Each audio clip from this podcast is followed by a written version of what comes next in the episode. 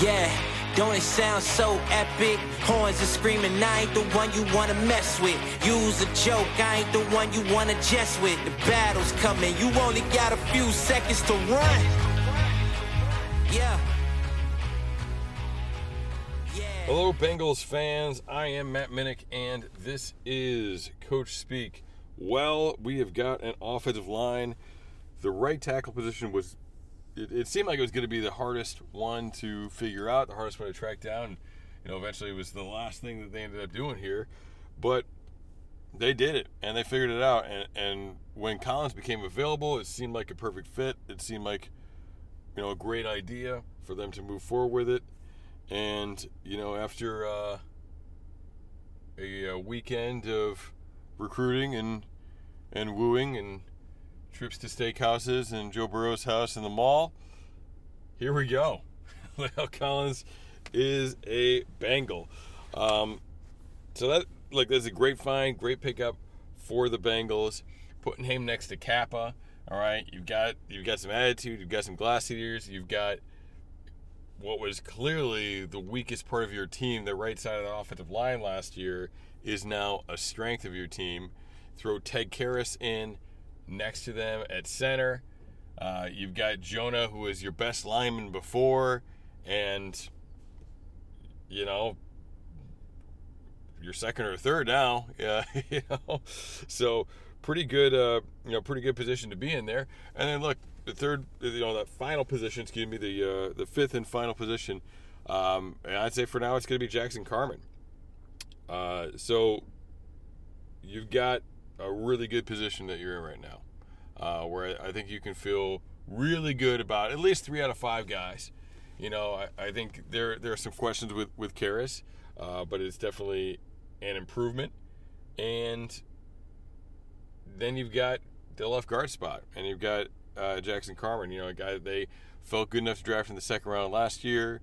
They said that they considered a first round talent. And we've heard Zac Taylor and Duke Tobin both come out and talk about and say that they believe that the offensive line is the hardest transition from college. I believe it takes them some time. So you know they haven't lost faith in Carman. And look, Carman has a ton of potential. We, we saw him come in and like there were some really good things when he came in. With the way he was able to anchor, way he was able to take on some of those pass rushes in ways that we really haven't seen interior linemen in Cincy do in quite a while. So there's a ton of potential there.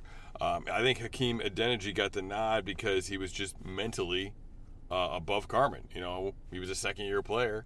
Um, I think he was a lot better at picking up stunts, and I just think there was more trust there. And when we talk about you know the asset they've got in Burrow, uh, trust is obviously an important thing.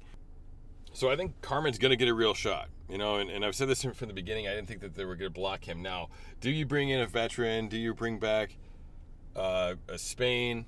You know, what do you do in that position? So let's let's get into that a little bit.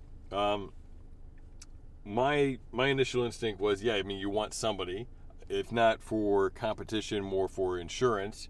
You know, in, in case it was a swing and a miss with Carman.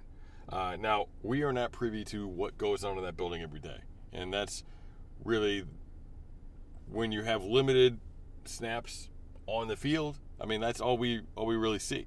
You know, is when Carman actually got in the field. So, how was he improving day to day? What was he doing every day? What was his, you know, work ethic, his regimen? You know, like they see those things, and we really don't have access to that. You know, even the the credential reporters, they have limited access to how much of that they can see. So we don't really know that. You know, so to, to some extent, we, we've got to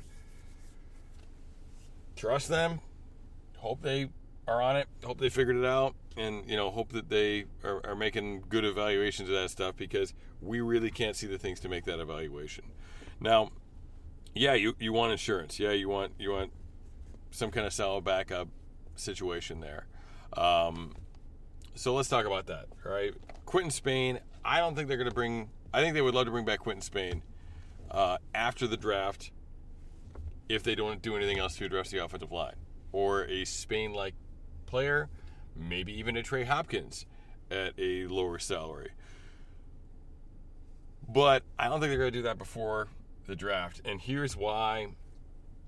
There's been some questions about Linderbaum from Iowa, uh, based on his testing, based on his only playing really center, that potentially he could slip, and like he's an awesome player. Like that would be a mistake, but we see crazy things happen in the draft. I think right now you're feeling pretty good about the O line, but I think that's a potential improvement and that's a move you make.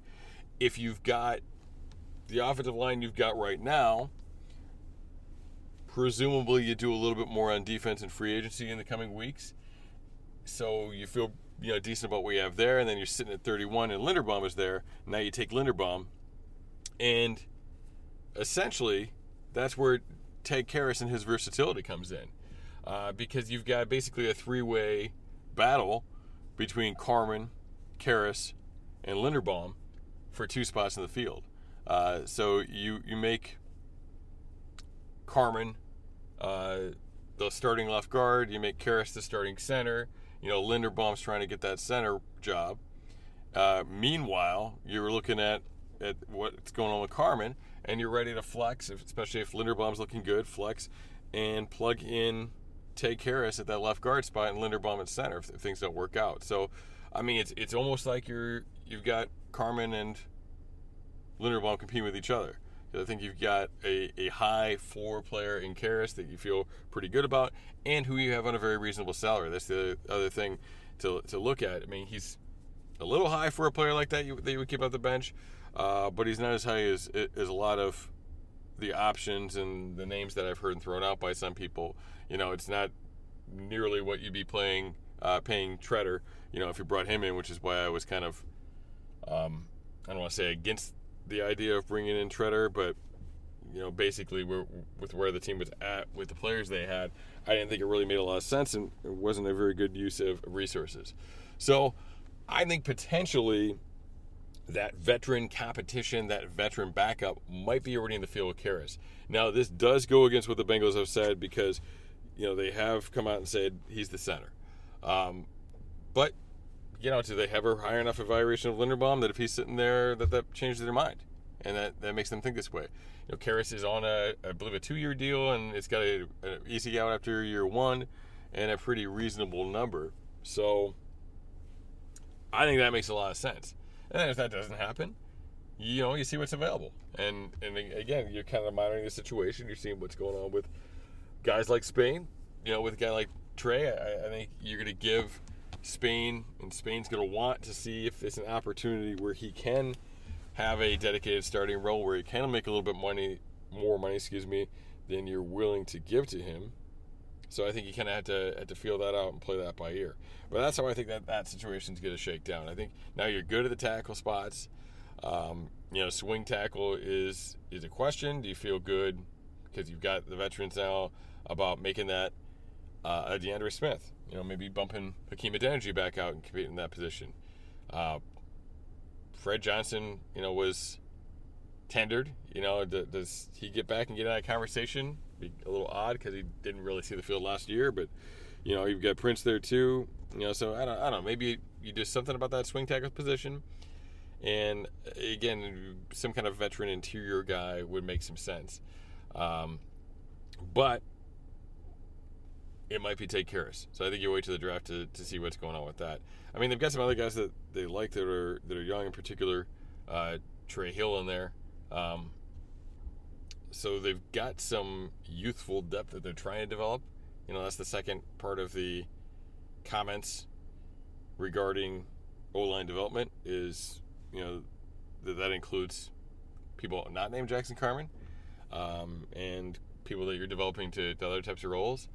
I think you want experienced backups, and you didn't have that last year, but Prince and Hakeem Adeniji now give you that for better or worse.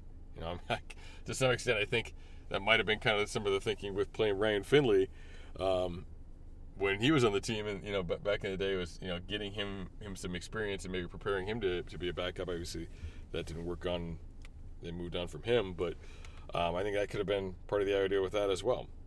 So, uh, all in all, hey, great day. It's a beautiful day. I think we should feel a lot better about this offensive line. Jackson Carman at that left guard spot, you know, that, that is the question mark. Um, and we don't have the answers to that, you know, but, but I think they're in that room and we're going to see how they feel, you know, and, and, and what they do next. But Carman is a guy they felt good enough to take in the second round.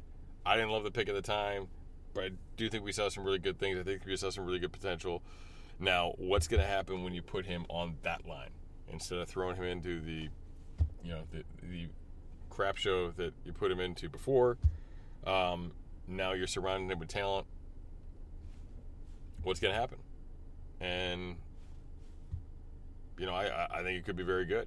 I think it definitely could be very good. Yes, you do not rely on hope, all right. And what we have is hope, because we don't have information. Um, coaches have information. People that are working with them every day, they have information. So they've got to make a good evaluation of that situation because they have enough information to really make the evaluation, and they've got to rely on that and trust themselves in that.